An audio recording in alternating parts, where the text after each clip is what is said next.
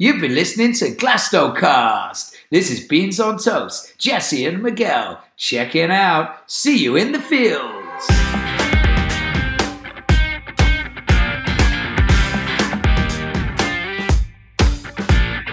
Hello and welcome back to Glastocast, the unofficial Glastonbury Festival podcast.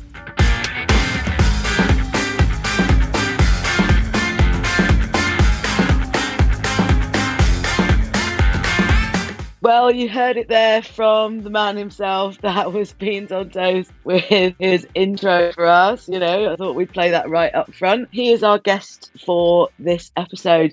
It was such a fun conversation. He is one of those guys that is a bit of a Glastonbury legend. If you've been going for a few years, you will have found him playing a stage somewhere. You will have walked past and gone, Who's this guy? But if not, he's going to tell you all about himself as well. He has been going to Glastonbury for 25 years now. So He's got all the stories, and we had some really, really fun chat. So let's get into it.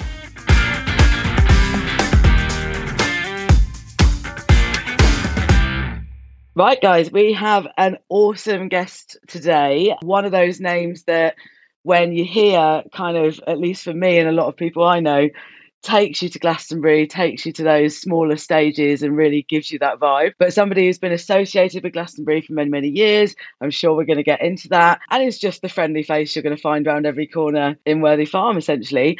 Jay, say hello. Who are you? Hello, everybody. I'm Beans on Toast around every corner at Worthy Farm. Um, yeah, I have been going to the festival for, you know, for a long, long time. And I, I feel like Glastonbury kind of runs in my blood, to be honest. It's that important to me. So it's nice to be here and talk to you about it on your podcast. You're one of those people that when we started this podcast, I was like, I hope we get to a point where I can invite him on and he'll be keen for it. So really, really happy to have you here. And yeah, I mean, me and Miguel probably would say that Glastonbury runs in our veins as well, but I think you take that to new heights. Um, so when did you first go to Glastonbury? What was your first year? I was 16. It was 1997. And I knew very little about Glastonbury at the time um, I actually went there to meet up with a girl. I wrote about this in my first book, so I always feel like I'm kind of cheating people by retelling the story. But um, yeah, I, I Glastonbury didn't get half as much kind of coverage as it as it does now, so it was still quite mysterious. But I went. I mean, I loved music, and I sort of knew that Radiohead were playing and stuff like that. But my main draw was to try and meet up with a girl that um, I'd met at a placebo gig, and um, I did meet up with her, and also, yeah, I just sort of got to witness Glastonbury in all its magnificent beauty. I was 16. I was there. I went there for about a week. I stayed in Glastonbury, in, in Glastonbury town, and then went down to the festival. And uh, I mean, it changed my life. I came back a, a different person than I went, and uh, since that year, however many, how long, however long ago that was, 25 years ago or something, uh, I've been to every Glastonbury since. I've, I've never missed one. Yeah, I was going to say, um, uh, you know, I brought this up because I, I, have sort of read that story and I love that that was the only time you'd bought a ticket, right? And then by the time the festival turned up or the gates opened, you'd actually lost your tent, lost most of your belongings, and you just walked through the gates and went, right, okay, here we go. yeah, exactly. I actually I bought the tickets off a girl that lived at the bottom of my road called Crystal Graham, um, and I think it was like a, I think it was less than hundred quid. It was like seventy or eighty quid or something, and um, I managed to walk, not not even try, and I walked through the main gate without showing the ticket to anybody, and realised I was sort of inside the festival, and I had no money and nowhere to stay or anything. So I I went out and sold it. And I know that ticket touting is probably in this day and age, you know, it's not a very romantic thing, but it was a kind of needs must for a for a 16 year old.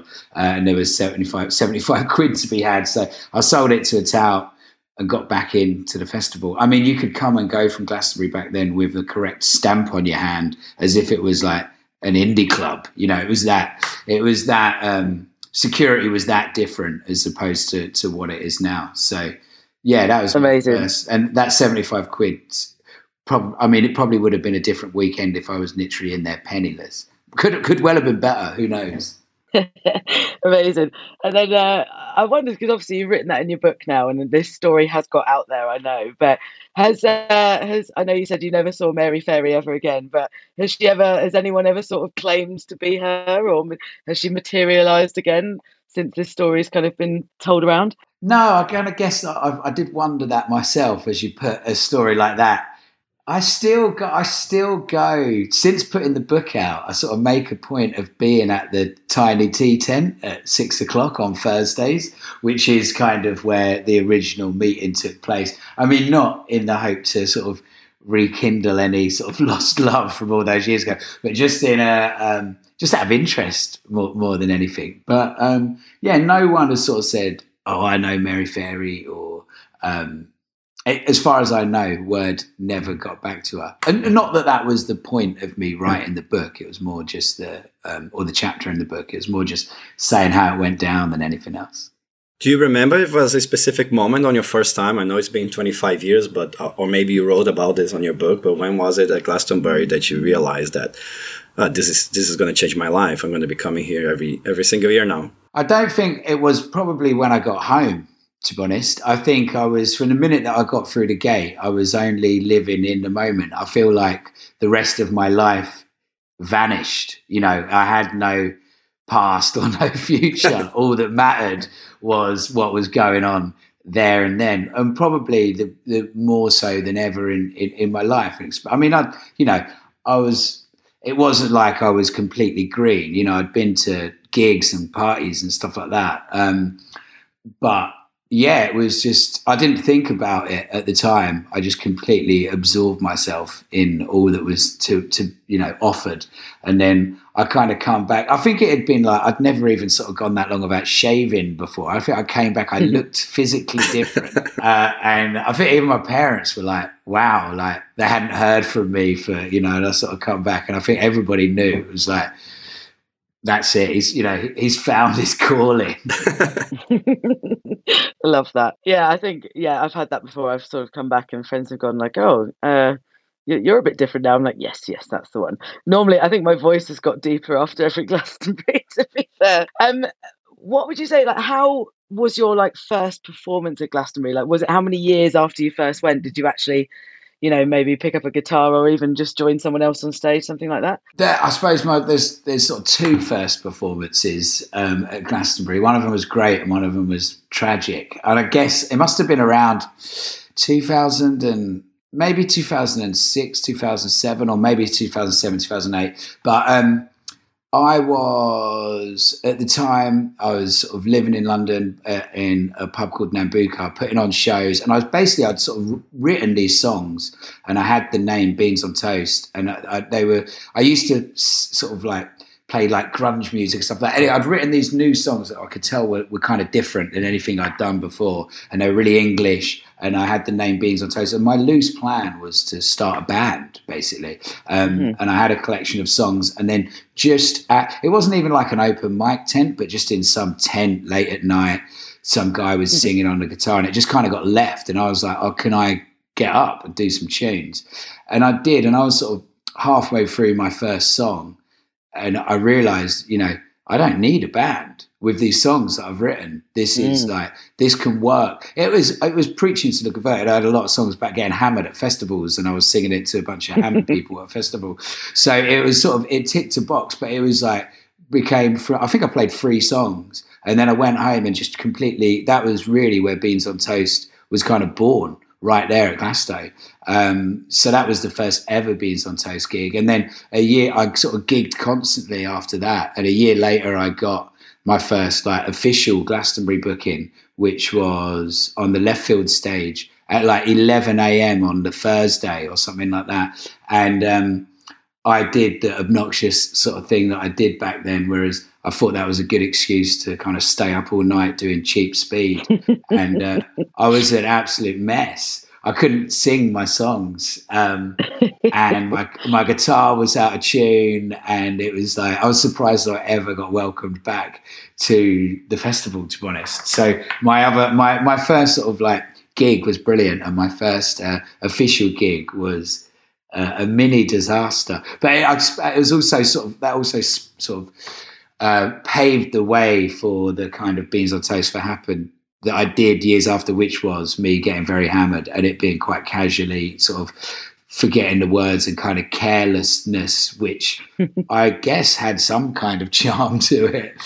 But um, yeah, there you go. While that was happening, uh, you realized you were having more people following you, or people were contacting you. Um, I wouldn't. I mean, that was again, that was what 15 years ago or something. So it was more my music changed as as I changed. I mean, I suppose the um, the other big one, which was also many years later, another sort of Glastonbury epiphany, was giving up taking drugs. Was after a weekend at Glastonbury, mm. um, where I'd had, you know, I'd had a big weekend, like you said there, Jesse, uh, my voice was shot. I mean, I used to talk like this. That was my whole kind of shtick. You know, my shtick when I started off was, you know, like I had, I, t- I sung about parties and festivals and getting wrecked, and, and I had the voice to back it up. And um, but I was getting more and more gigs, and people were kind of, you know, it was becoming more of a real thing and my voice was getting worse. And then after a particularly big Glasto I just couldn't talk. You know I woke up I had a whole summer worth of festivals. I couldn't talk let alone sing. And I, I remember laying there in my in my tent staring up at the ceiling kind of literally thinking about how I couldn't how I knew I wasn't going to be able to talk for a couple of days. And uh, and I just sort of like fought it all through. And I gave up on the spot I gave up smoking cigarettes and all chemical drugs and uh, I haven't touched any of them since. You know, and like a week later when I had my next festival gig, uh, to everyone else, I still sounded like you know like the robot, but to me, mm. I'd, I'd, gained I'd gained my voice back, and um, over the course of the next sort of three or four years, it leveled out to a thing where I, I, wasn't the guy with the funny voice, and I documented all that in song as well. You know, I documented the taking drugs and the stopping of the the taking drugs. Um, in song and again in, in, in my books as well. So, but yeah, that um, another epiphany was it was Glastonbury that that spurred that change. And I'm still, you know, like that doesn't mean that I don't sort of think that recreational drugs have an important place in society. You know, that's a different podcast, I guess. But I sort mm-hmm. of like had, um, I sort of had my fill, and I was sort of aware of that, and it was Glastonbury that, that made. Well, it was Glastonbury where I became aware of it. So it's interesting because um, I first, well, I was about to say discovered. I mean, I didn't discover you, but I first became aware of you when you supported Frank Turner at Wembley in 2012. Was that? I think it was. Yeah, that would have been 2012. Yeah. Yeah, yeah. And I think what you know, you you mentioned it at, at the start of what you were saying there was that actually you were just so endearing that you were, you know, the opening act and like, you know, I think yeah, you did do the whole kind of like, oh wait a minute, what's my next verse? kind of thing in the middle of the song, and it was one of those like, it, it it made you think like that's my friend standing up there singing to all these people, even though I'd never sort of met you or knew of you before, if you see what I mean. But you gave off that aura of like you're everybody's mate, and you're doing your best and let's all have a good time and sing along together. And I think that was what really was really endearing at the time. Um, yeah, I, I call it mastered the art of fucking up. yeah, mastered the art of fucking. I love that. Um, yeah, I can't remember like if I've if I noticed that was you know your voice was kind of like deeper or hoarser then or, or, or now, but yeah, I do remember obviously like you know back then every time you played it was MDM amazing that everybody was like, come on, let's let's have some of that. And now it's kind of you've got such a whole um, repertoire of songs, if you know what I mean. It's a lot the the choice is a lot wider. Um, and I think it's really nice. You know, I I was talking to a few people on um, there's been a Discord set up uh, f- from you know, lots of people from eFests have recently set up a Discord. So we were talking about this the other day and talking about you, and um, you know, everybody was sort of saying about, oh, it's funny how sometimes you play the chicken song, sometimes you don't, and then you sort of switch out the lyrics a bit. Anyway, I'm going off on a mega tangent, um, but yeah, it's just one of those things that that's what I think about when I think about you. Is that kind of when anybody sees you on stage, you grab people instantly, and you almost make people feel like you met them last night in the pub, if you see what I mean. Oh, oh, I know this guy. I've met this guy. Now he's up here singing. Let's give him a big cheer. There's, yeah, as you say, mastering the art of fucking up. But I feel, I feel very relaxed on stage. Almost, you know, sometimes that's the sort of most sort of comfortable place for me to be. And uh, so I guess maybe that that plays into that a little bit. Um, and yeah, you know, also my songs, like I said, my songs document, you know, what I'm doing, and there's there's an honesty to them that when people, a lot of people say to me, "Fucking hell, I feel like I know you," and I was like, "Well, you probably do." You know, I'm not really holding much back, am I? Um, so yeah, it's cool, man. I do, I do have actually a question on, on, that subject, which is what's your process for writing new music? If you keep writing notes when you have some inspiration, or you sit down one day and one afternoon and say, right, and now I'm going to write some ly- lyrics. I want to talk about this subject. How, how, does it work for you? Well, the when I when I had my epiphany and decided to stop taking coke and pills, the one thing that I knew I wouldn't ever stop was smoking weed, and uh, that is my songwriting process. Basically, it doesn't really extend much further than that. I sort of live my life, and I sometimes think, oh, you could turn that into a song, or that'd make a good lyric. But I never really make notes or anything like that. I just kind of go and go. And then when I have an evening to myself, you know, I'll, I'll have a spliff, I'll sit down and I'll write two or three songs. Um, and that's just what that drug has always done to me. Um, it just sort of inspires me. I, I, I, write a lot. I'd never want to play. I can't really play other people's songs. Um, and I kind of don't see the point of playing my own songs when I've already written them um, and I've learnt them. I wouldn't sort of just sit around sort of jamming to myself with my old tunes. So my natural thing, if I want to sit and play guitar, is to write a new song. After you have something new, do you tend to share some demos with some maybe some close friends, or you try them live? Oh mate, I'll do it at the next gig, even if a song's not finished. You know, I'm gigging more than I'm writing, and if I've got an idea that I'm is halfway through, I'll always be like, "Does anybody want to hear a song I haven't finished yet?" You know, and sort of play it out. I mean, I think it was uh, John Prine that said, um, you know, if a song isn't really a song until someone else has heard it you know you don't really know what a song means to you or whether it's got legs or, or, or what it is at all in the when it's just private. So play it to and that's that's something i say to other people that songwriters that ask for advice. It's like you know always play a song to other people. Um, don't keep them to yourself you know because you'll never know what they are until you until you feel what you feel when you're playing it in front of someone else so, so then you actually you're actually excited to share instead of being nervous for playing for the first time. Oh god, yeah. I mean, there's not much nervousness in anything that I do as being okay. Excellent. I was going to say, surely you must play it to Lizzie first, and then you know, then it branches out, or is it literally like I thought of something last night, and I'm now I'm going to play it on stage?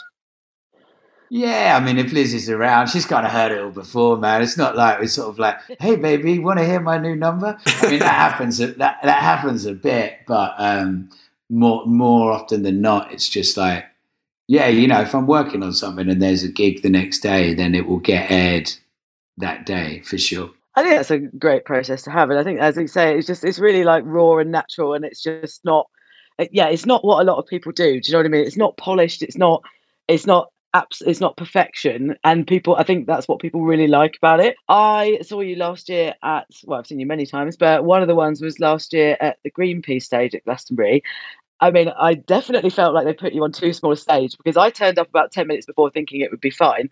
Couldn't get anywhere near the place. I had to like wiggle my way around into the side. And then, even then, I think I probably saw like your left elbow from the very, very side of the stage. I couldn't actually see you on stage. Yeah. It was more more people than they'd ever had yeah. in that field, apparently, which is you know, which is yeah. nice. I, I, mean, and that was like, um, I mean, I was also playing bloody hell. It was 2019. Was I was also doing left field as well, which was you know, the Greenpeace one was the um, you know, not a surprise gig, but it was it wasn't sort of seen as the main one. But I guess if it's on the app, mm. you know, it's on the app and everybody knows that it's there. So I actually walked out on stage. I thought I was going to play like loads of random tunes because I was like, I'll save all the you know all the big ones that everybody wants to hear for the main show. And I was sort of halfway through playing some random tune. I looked up. I was like, what am I doing?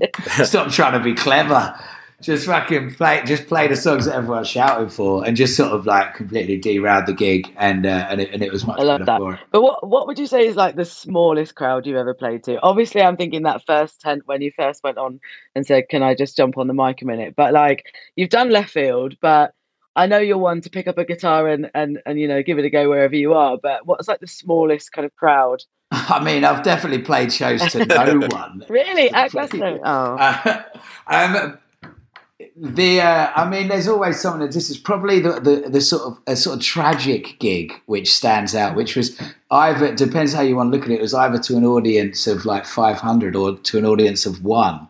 Was um, I was playing at the bar next to West Holts, and most people won't even know that there's a stage in there because it is definitely a bar. You know, like it is there's you know everybody you only go in there to get a drink and there's fucking hundreds of people in there queuing up wanting a drink. I was playing in there while chic were playing on west holt stage and it was like you know you could hear the fucking tunes banging through and you couldn't there was no nothing coming out the speaker but i was like it was completely pointless thing but i'd sort of said that i would do it. So i was like all right kind of like felt like a bit of an idiot but got up there and then like I was like halfway through my first song, and I looked down, and I was like, "Oh look, there's someone that's watching," and it was bloody Steve Lamacq. You know, like I'd played some cracking gigs that year at Glastonbury, and like Steve, who I you know who I sort of know to say hello to, kind of waved and was like, "You're right up there." And I was like, "Oh bloody hell!"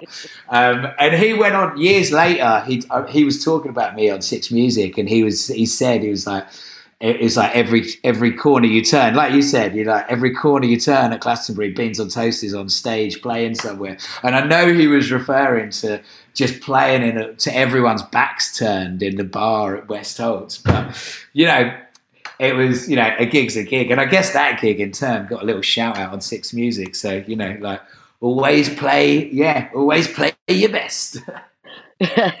that's you know free promotion why not? Like if you could choose then all right so we've had your smallest one i love that but if you could choose your perfect glastonbury stage and then what kind of day you know whether you go for the wednesday thursday or more like the sort of saturday um and sort of time what would your like perfect glastonbury gig look like?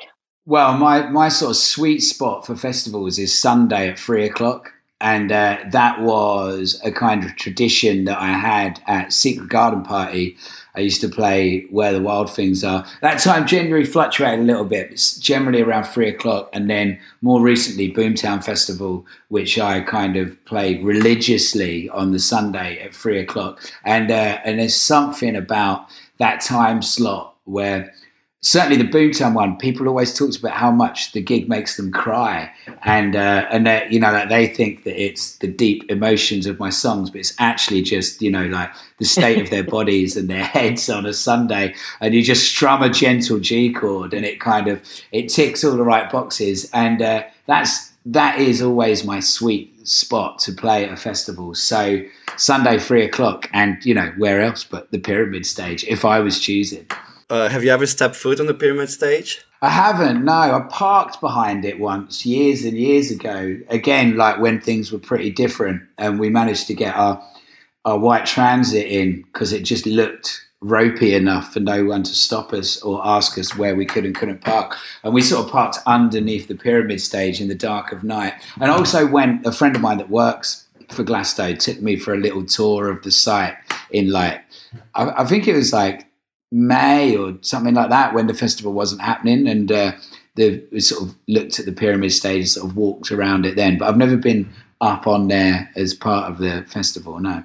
I was just thinking as well. I think uh, looking at the timeline, you start playing at Glastonbury right about when it's to it started to get difficult to get tickets to go to the festival. So I think it worked out pretty, really well for you.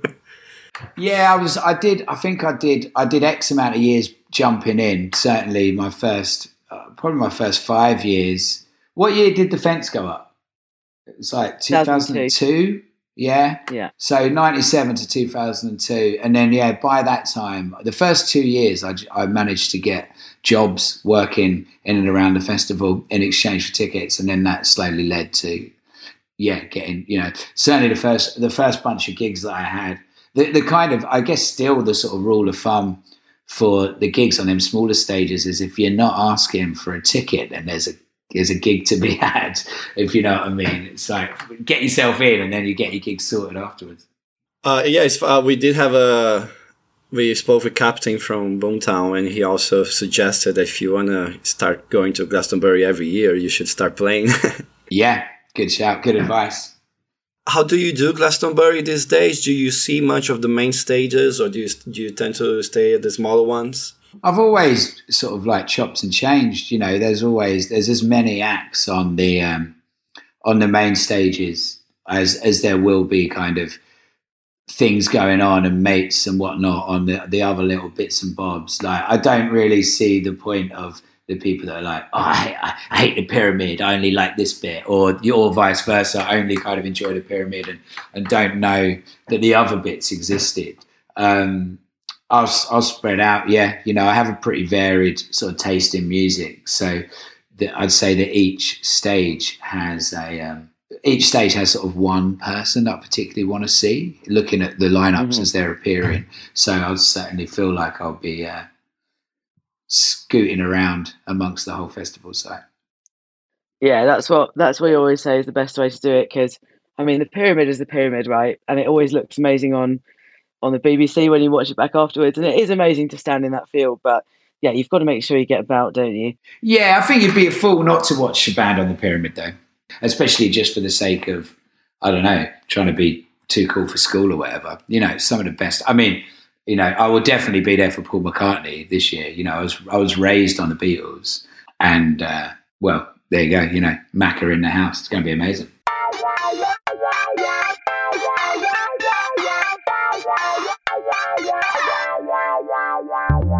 How do you Glastonbury? Is the question we ask all of our guests, and well, the reason for this podcast to be. There are so many ways to experience the festival, and we want to hear your stories, moments you share with the strangers, things you lost, and things you found. Thank you for everyone sending their suggestions and audio clips, we listen to them all. For this episode, we will hear from Tom, who shared his top tips and a reminder to us, Glasto addicts. Hello, Glastocast. My name is Tom. Uh, this is going to be my fourth Glastonbury. I am very, very excited. Uh, excitement has been building since I got my ticket in 2019. So, as you can imagine, we're, we're, we're not far to go now. So, excitement levels are ridiculous. I think this could be the one. I think, Miguel, this could be better than 2014. Uh, I think that Rob might finally climb the Rainbow Tower. I think that maybe Jesse will finally go to the Glasto sign, and maybe this year I will finally actually watch a film at Glastonbury, which I say every year, and every year doesn't happen. Um, I have a few quick tips for you. First quick tip is take a thermos flask with you and then go to the cider bus before bed uh, and they will serve you hot cider into your thermos flask, which you can then take with you to your tent uh, and sit there and enjoy warm cider before bed. It is a treat. Another tip for you is a flip stick, which is a lifesaver uh, given that Glastonbury is so massive and we spend so long of it walking around and on our feet. Um, it is essentially a stick with a seat on the top that folds up, and the folding up part is the crucial part because having a large stick on you at all times would be really quite annoying. Um, whereas having a, a, foldable, it folds up very small. So yeah, having that that you can just shove in a, a bag, it comes with a bag, or you can just put it in your day bag.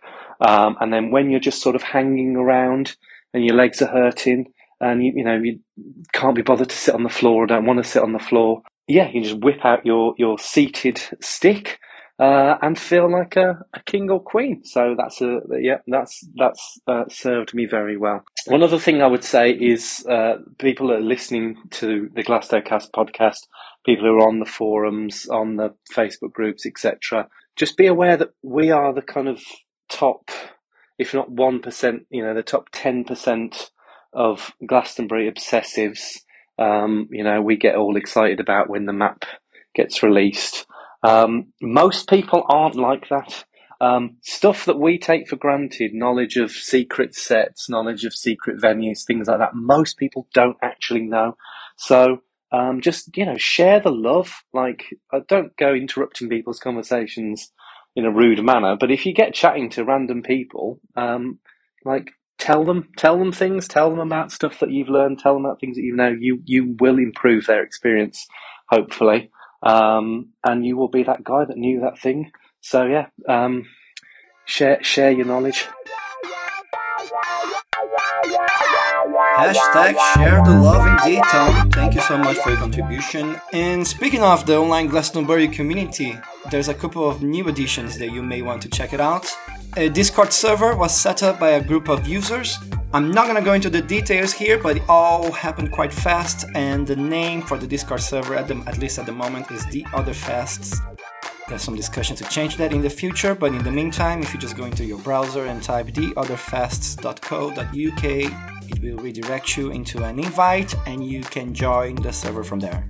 If you are not familiar with Discord, the community has done videos and other guides to help you get acquainted. Uh, it's a mixture of forum, maybe a little bit of Twitter in there because it does have a chat, so the dynamics are quite different and it may work quite well during the festival.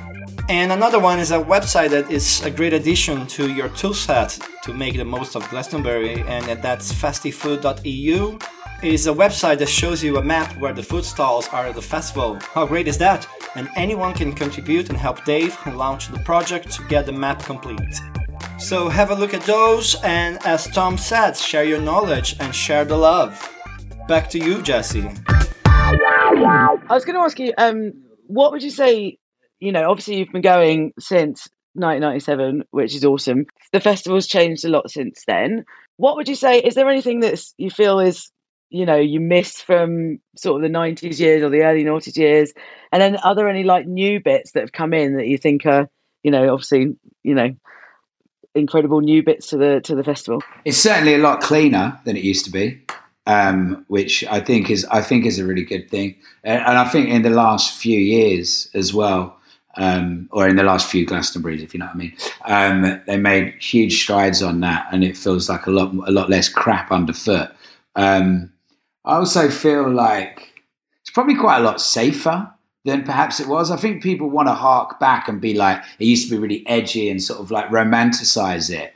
But, you know, like I'm not really, I'm up for making the world a safer and more open place, you know, and I think that it has, it has done that. I suppose, um, what I, perhaps I don't like is the fact that it, it, being so difficult to get tickets, I guess, makes it a sort of exclusive event. I'd, it'd be lovely if there was a world where everybody that wanted to go to Glastonbury could, you know, like rather than it being a kind of a lottery of, of sort of every, I, I sometimes wonder how many, if they kind of, if they were, you know, said, we're just going to sell tickets and see how many people, how many tickets could they actually sell? Around the world. If there's like, we're just going to make it work, everyone can come. How many tickets they would actually be able to do, and maybe like they could just then run Glastonbury for like a month or whatever. It'd be like, Oh, be like a swimming a swimming pool. It'd be like, if those with a purple wristband, your Glastonbury has finished. Please exit now. And it's sort of bring in, bring in the next lot. That would be like, we've talked about this we'd be like i would love glastonbury to go on for like three weeks but then also it is kind of like if you Uh, but it wouldn't go on. It, it wouldn't go on for three weeks if you you just you'd just have your four days like everyone else, and then you'd be scooted off when the next Oh yeah, yeah. Your, come your in. ticket holders would, but the poor people who are working there by weekend three, they'd be like, "Right, I'm fed up with this now." You lot. I don't know. Maybe it wouldn't be as special. yeah. But I, I suppose it's just like it would. I sometimes when you sort of talk about Glastonbury and you're not there to, to people that are, that want to go and can't, it always kind of sucks. If you Mhm. know what I mean, that it Oh, yeah. feels like it's sort of like it, not not through any fault of its own, but it has just because it's so popular, it's sort of become exclusive in a way. Yeah, that is something we talk about, and it, you know, I wish everybody that could go could go as well. That would be really nice. Um, I just want to, you know, go back. You said about it being sort of safer and cleaner, and um, that was something we we had like a podcast that we talked about after the 2019 festival, and we thought we'd only be waiting nine months till the next one or whatever. We did a podcast, and we said that how you know there was a stark difference between 2017 and 2019 as far as kind of how clean it was at the end, or even like after a headliner on one of the main stages, you didn't have the crunch, crunch, crunch underfoot nearly as bad in 2019. Um, I know you've done work with Boomtown as well. You wrote your song, I think in 2019, wasn't it about about clearing up after a festival? you know, do you think you are you seeing like a big change? Do you think across you know all festivals that you go to? Do you think people care more about the sort of clear up afterwards and the and taking stuff home? Um, not really. I think different festivals have different mindsets, don't they? But I also think that you know, as much as it's easy for like you know the Daily Mail to go like, look at all these fucking eco warriors that come for a weekend and they drop all their crap on the floor. It's important to remember that you know, like a week after Glastonbury, it's completely clean. You know, everybody is it. There is an, a, an agreement there that people have kind of signed up for and paid for. Yes, it would be lovely if nobody left a speck of rubbish on the floor, but it's not like that. That's different from I don't know, trash in a local park. Mm-hmm.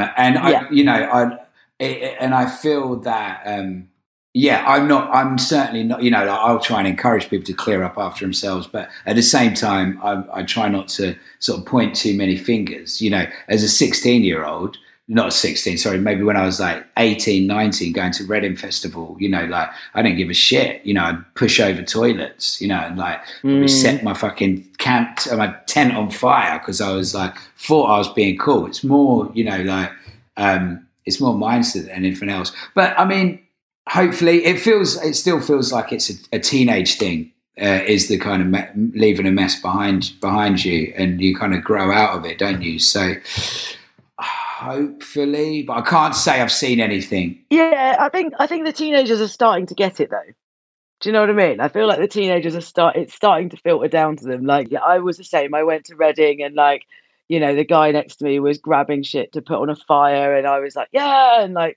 go to find stuff and throw it on and yeah, burn it and like you know all the kind of chaos of being a teenager. But like I I think it is really filtering down to them. Maybe it's the urgency of climate change and everything and how it's all going on. But I, I definitely am seeing a difference. But maybe that's just me. Maybe I'm going to the right festivals. Let's put it that way. Well, yeah. Uh, well, this is it. This is it. I mean, I, I, I, do. You know, this year I'm playing 32 festivals, so I generally see a kind of pretty sort of across across the board view um, I mean, I, I, don't want to sound sound cynical. You know, um, I'm sure overall, I think the world is sort of bettering itself and, and, and waking up to this.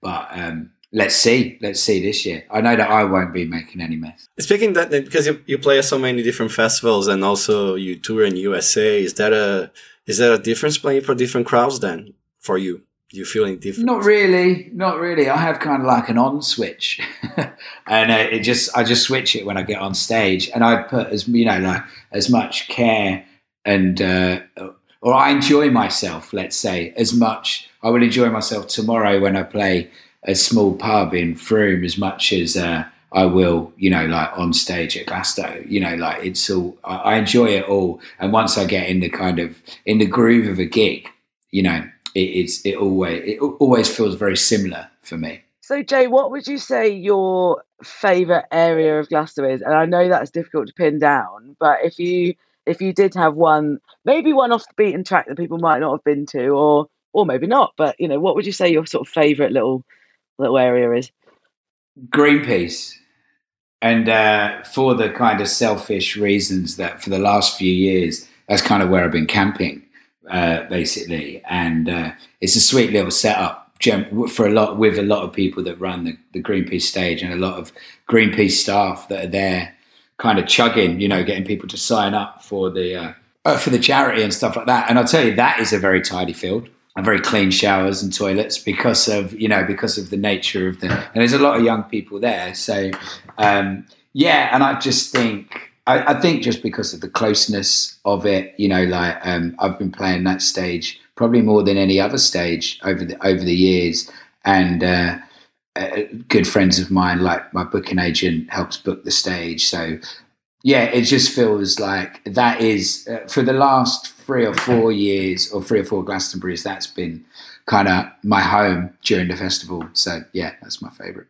Yeah, I, I spoke about this before, but the Thursday of Greenpeace in 2019. That was when you played, but uh, it just had a run of like all my favorite people. It had Too Many T's, Dirty Moonshine, Big Band. Oh my God, it's the church. Um, all of those are This Is Now agency.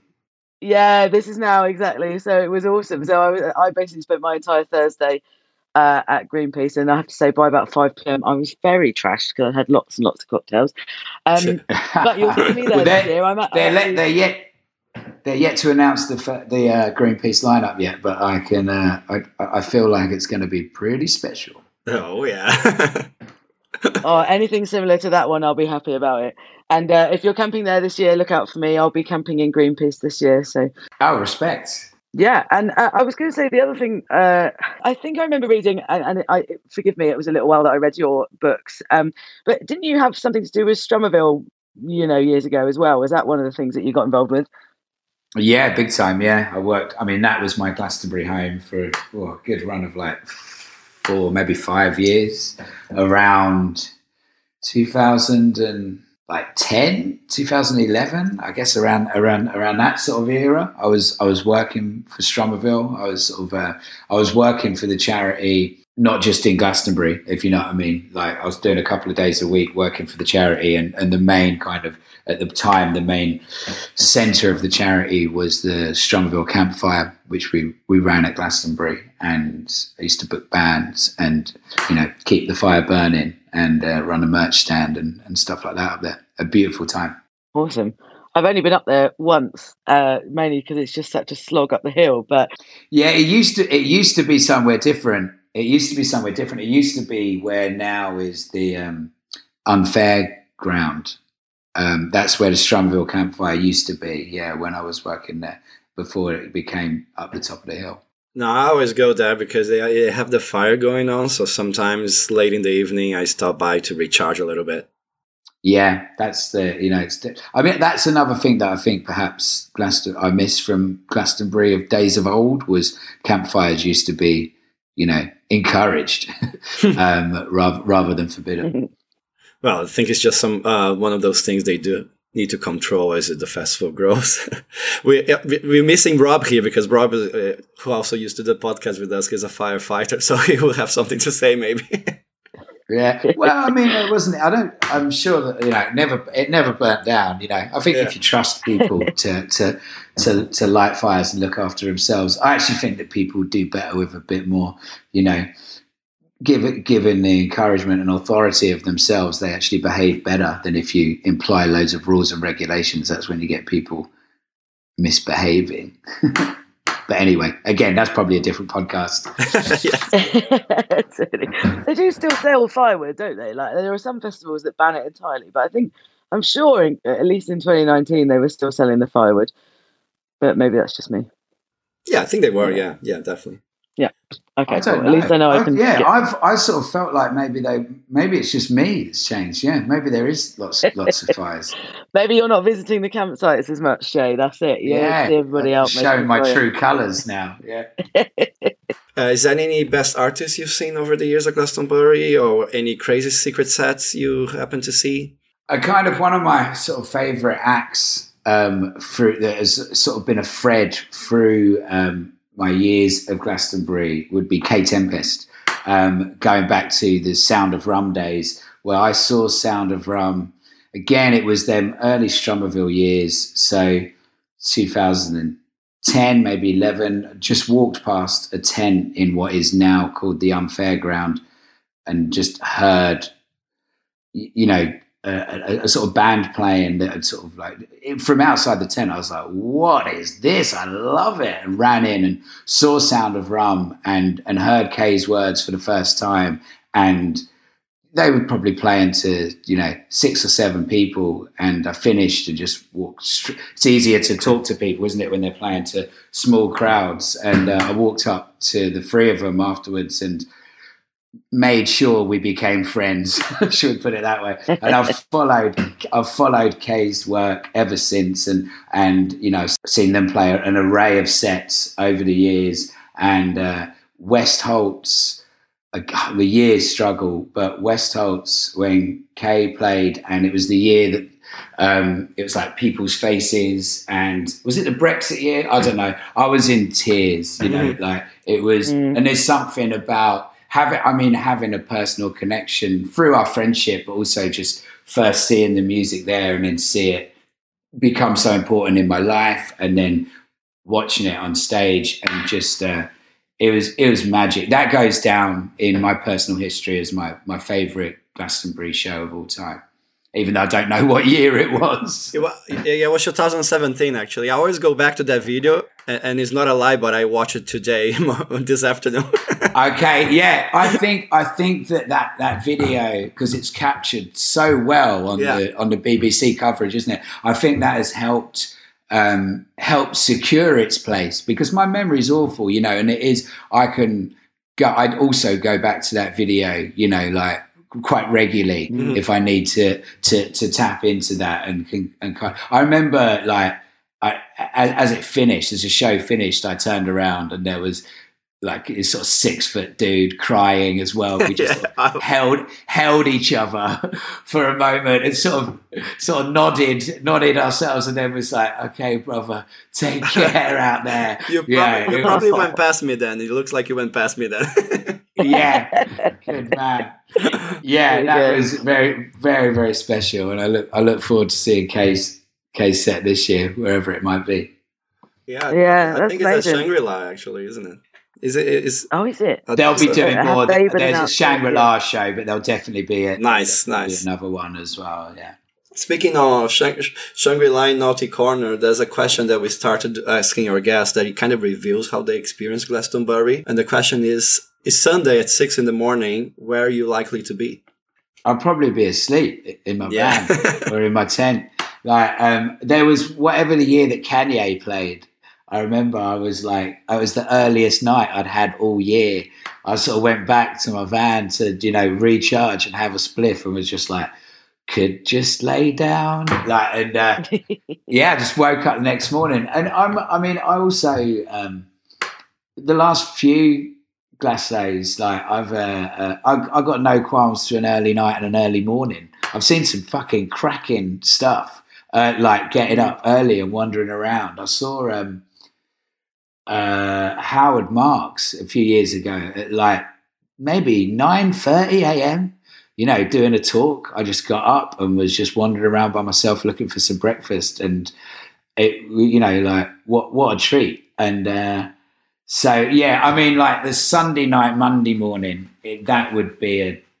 If I've still got it in me, I mean, certainly back in the day, the Monday morning at Stone Circle was like uh, that was another kind of sort of religious sort of experience and sort of passing for me. I actually had a friend that I used to meet on Monday morning at Stone Circle, and I never saw him anywhere else. and we just used to meet every year at the same spot at sunrise. We'd just go up, sometimes just the two of us, chat for a few hours, and be like, "Respect, man. See you next year." Never stayed in touch, and I don't know. uh, His name was Mackie, um, so maybe I'll see him this year. Yeah, I love that. Amazing. Uh, yeah, I've tend to found like 6 a.m. is probably pushing it for this question, but definitely 4 5 a.m. I'm usually either in Shangri La at the True Stage or in bed. It's like one or the other, I think. Maybe Monday morning up at the Stone Circle, who knows? I was gonna say, Jess, I think we came up with this with this question thinking we were gonna connect with many of our guests, but, but usually it's just they're in bed already. Maybe it's And just that- me and you that more, the more and more, I'm starting. I'm starting to feel that maybe I should take it slower. Then I guess I don't know. well, I think it's I think it's the, Uh, Sa- the, the Saturday night to Sunday is quite different to Sunday to Monday, isn't it? I'm just remembering now at 2019 Monday morning, I um, I ended up playing the sort of like the closing song for Chris Tofu in Shangri La, and uh, and I was like, I joined the New York brass band. I was like miming playing the trombone, walking onto the stage, and then was just plugged in the guitar and played the. Can't even remember what I played. I must have had some song which impressed Chris enough to go turn the music off. Beans is going to do a song. I think it was it was take your shit home with you. Of course it was. Yeah. So it was like Yeah. I told everybody to clear up at the at the very end of the festival. So I missed the Stone Circle last year, but I was you know even without my uh, my hardcore drugs, I was I, I was still going strong Monday morning at sort of breakfast time. I, yeah, I, I'm I'm a little bit worried about this year about my stamina. Let's say after two years off, no Glastonbury's and two years older, and yeah, with uh, well, l- less help. Let's say, let's just say just booze. Um, it's going to be interesting, but we'll see how we go. Um, cool. Uh, we've only got a couple more questions left. Um, you know, we always we're going to wrap up and sort of talk about you know where you are in the lineup this year, or like you know where we can come find you. But if somebody, we do have a lot of, you know, we have some listeners on here who are discovering lots through us, uh, and if they have not heard of Beans on Toast where do you reckon they should start? Is there like an album or anything that you would say would be a good thing to check out to find out the best about you?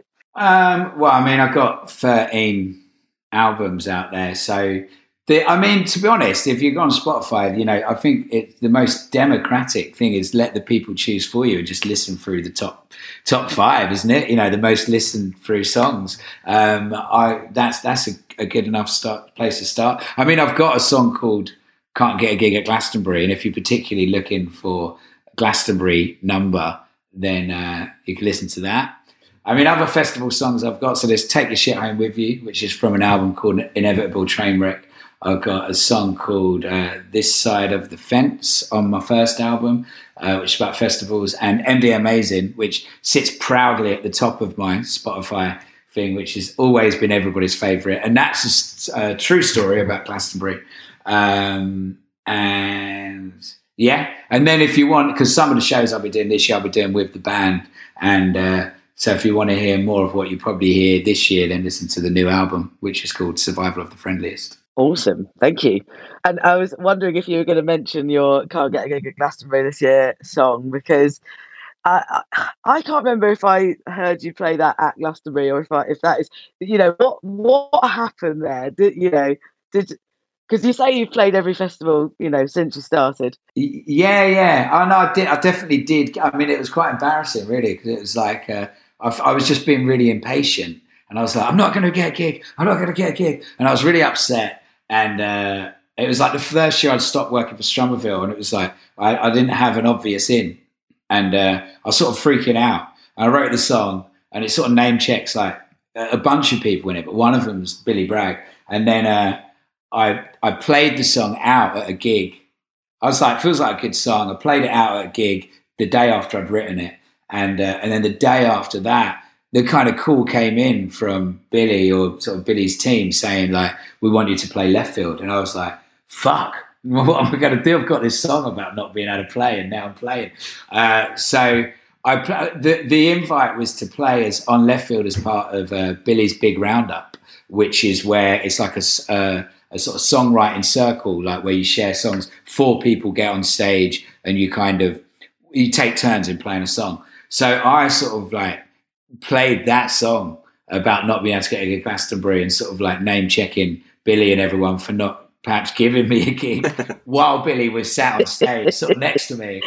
Uh, and just kind of, you know, I was just the most honest way of, of dealing with it. And, uh, you know, everybody took it as well as could they could do, and it sort of went on from there. And then when I played um, what I would consider perhaps my sort of best Glastonbury show so far uh, on Avalon stage.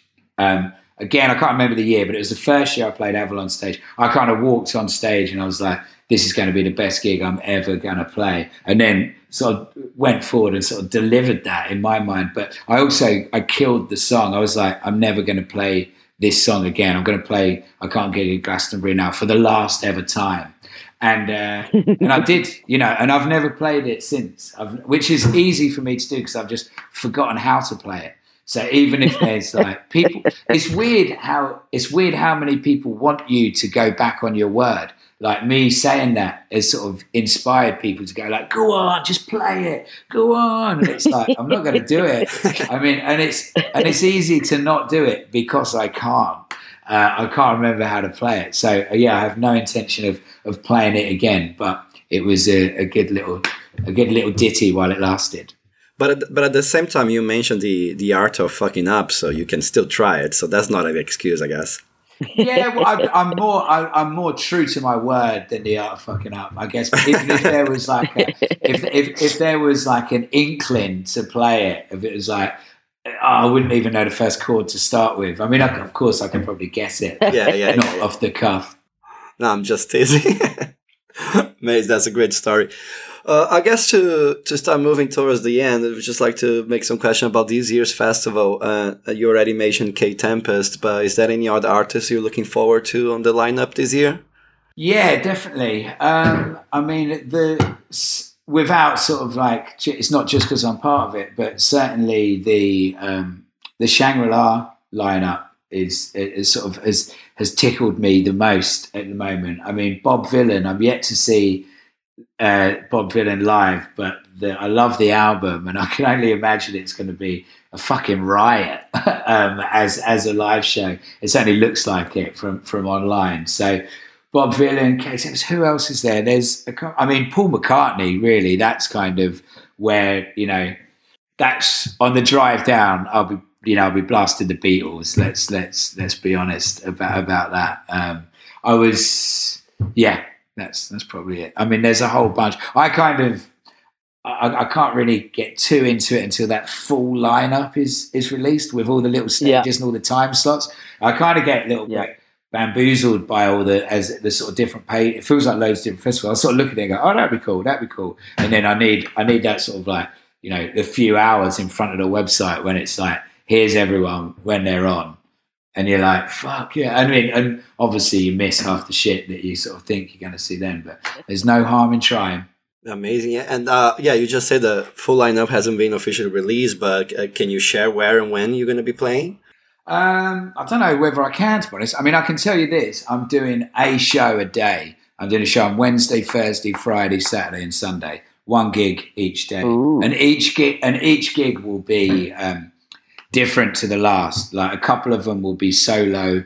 Um, one I'll be playing with Matt Tenshed's my piano player. I'll be doing one with a full band. I'm doing a kind of late night, more sort of jams with a bunch of different musicians and stuff like that. So each if if you were so inclined to come along to every Beans on Toast gig, uh, you wouldn't sort of see the same thing twice, if you know what I mean. And if anybody does, they get some kind of award. I don't know what the award w- will be. Maybe a, a, medal or something. But I'll, I'll, on my first show on the Wednesday, um, on the Wednesday when I do my first show, which is at the bandstand, um, I will I will sort of like introduce the kind of the award system that I'll be putting in place that I haven't really. I'm only thinking about right now as we speak.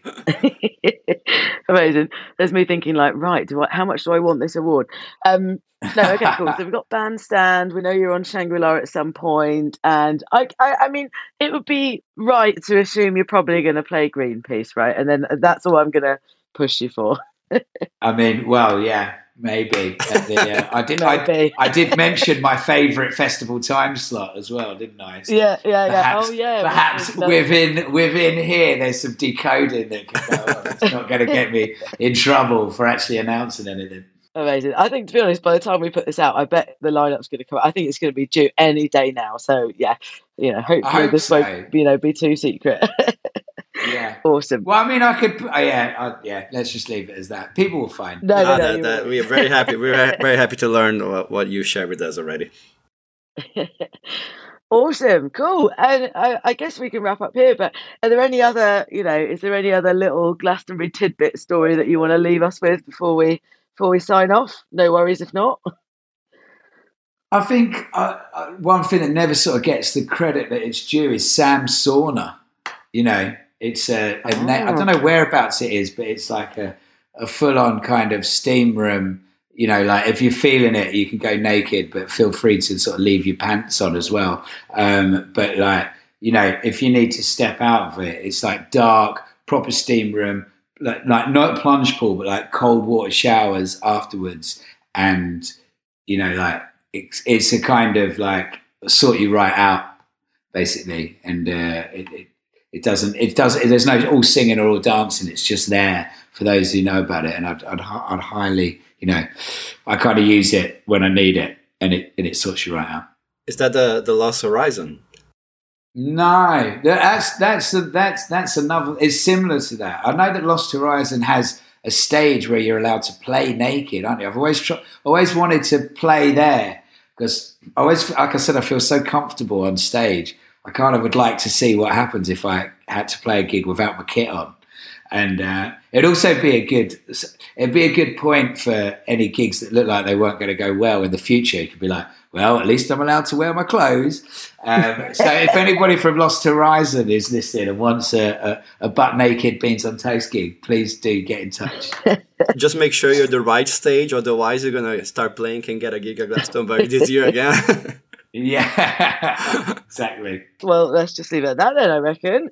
Um, Thank you very much, Jay. It's been awesome having you on. Thank you for just my pleasure chatting Glastonbury. You know, it's like our favourite subject, and I kind of knew it was one of your favourite subjects as well. So I knew that you'd be. I had a feeling you'd be keen. I've had a great time. I've had leave no trace. Yes, leave no trace. Amazing. Yes, thank you so much, will... Jay.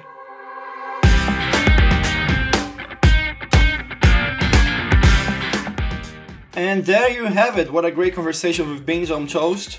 And since we recorded this chat, the full lineup has come out, so now you can go to the Glastonbury website and find out where he will be playing to see if you can get your hands on this prize, whatever it may be. Or you can also download the official Glastonbury mobile app and build your own lineup there. Or if you wanna do like the old timers, go check clashfinder.com where you can make your selections. And that's it from us. This is our last episode before the festival. So from us at Glastonbury, have the most amazing festival ever. Uh, make sure you drink loads of water, I guess. If you see us around the fields, come say hello. Unless it's after midnight, in that case, probably let it go. And from me personally, so sorry about all these bits recorded with me trying to put on a radio voice, which I don't have. That's Jesse's skill. And finally, to finish this episode, we receive a really nice contribution from Connor, who was already a guest in our podcast on the episode about volunteering. Beans on Toast style, he recorded the music about festival. So Connor is gonna introduce the track for us, and if you're anything like me, that's gonna get your excitement through the roof. Hi guys, uh, Connor from the poppy rock band My Everest. Hope you're all well. It's great to actually speak to you again um, I joined the guys on the pod way back on the stewarding episode, which seems like a lifetime ago. I cannot believe we haven't had a festival since. Um, I've been an Oxfam steward for a decade now. Would recommend it to anyone. I failed to get a ticket. I thought it was my only way in, and I haven't looked back since. It's a great way to experience the festival. But I'm coming from you in a different guise. Uh, the singer of the band My Everest. We love the festival as well, and not a completely original idea, We've written a song about it. Sorry, beans on toast. You know, I closed my eyes, put myself on the pyramid stage, and I've written lyrics that I'd like to hear from an unknown band lucky enough to be in that position. You may hear call outs to your favourite areas, parts of the festival. It's basically a love letter to a muddy field in Somerset. We hope it can be your kind of once a year anthem, a song you dust off and belt out in the moment. Um, a bit like, hey, Mariah Carey, All I Want for Christmas, but in the summer the hook we don't need anywhere else but here is something I'm sure you can resonate. That's how exactly how I feel when I'm at Glastonbury. Last cool kind of connection to the festival.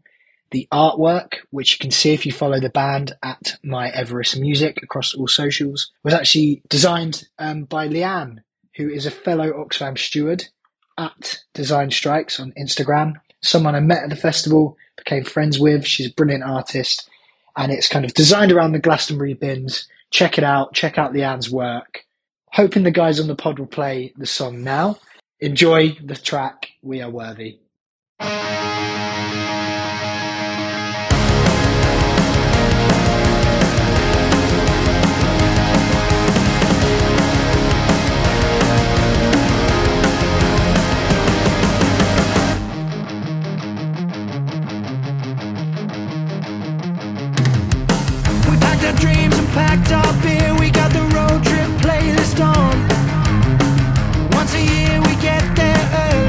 Sight of us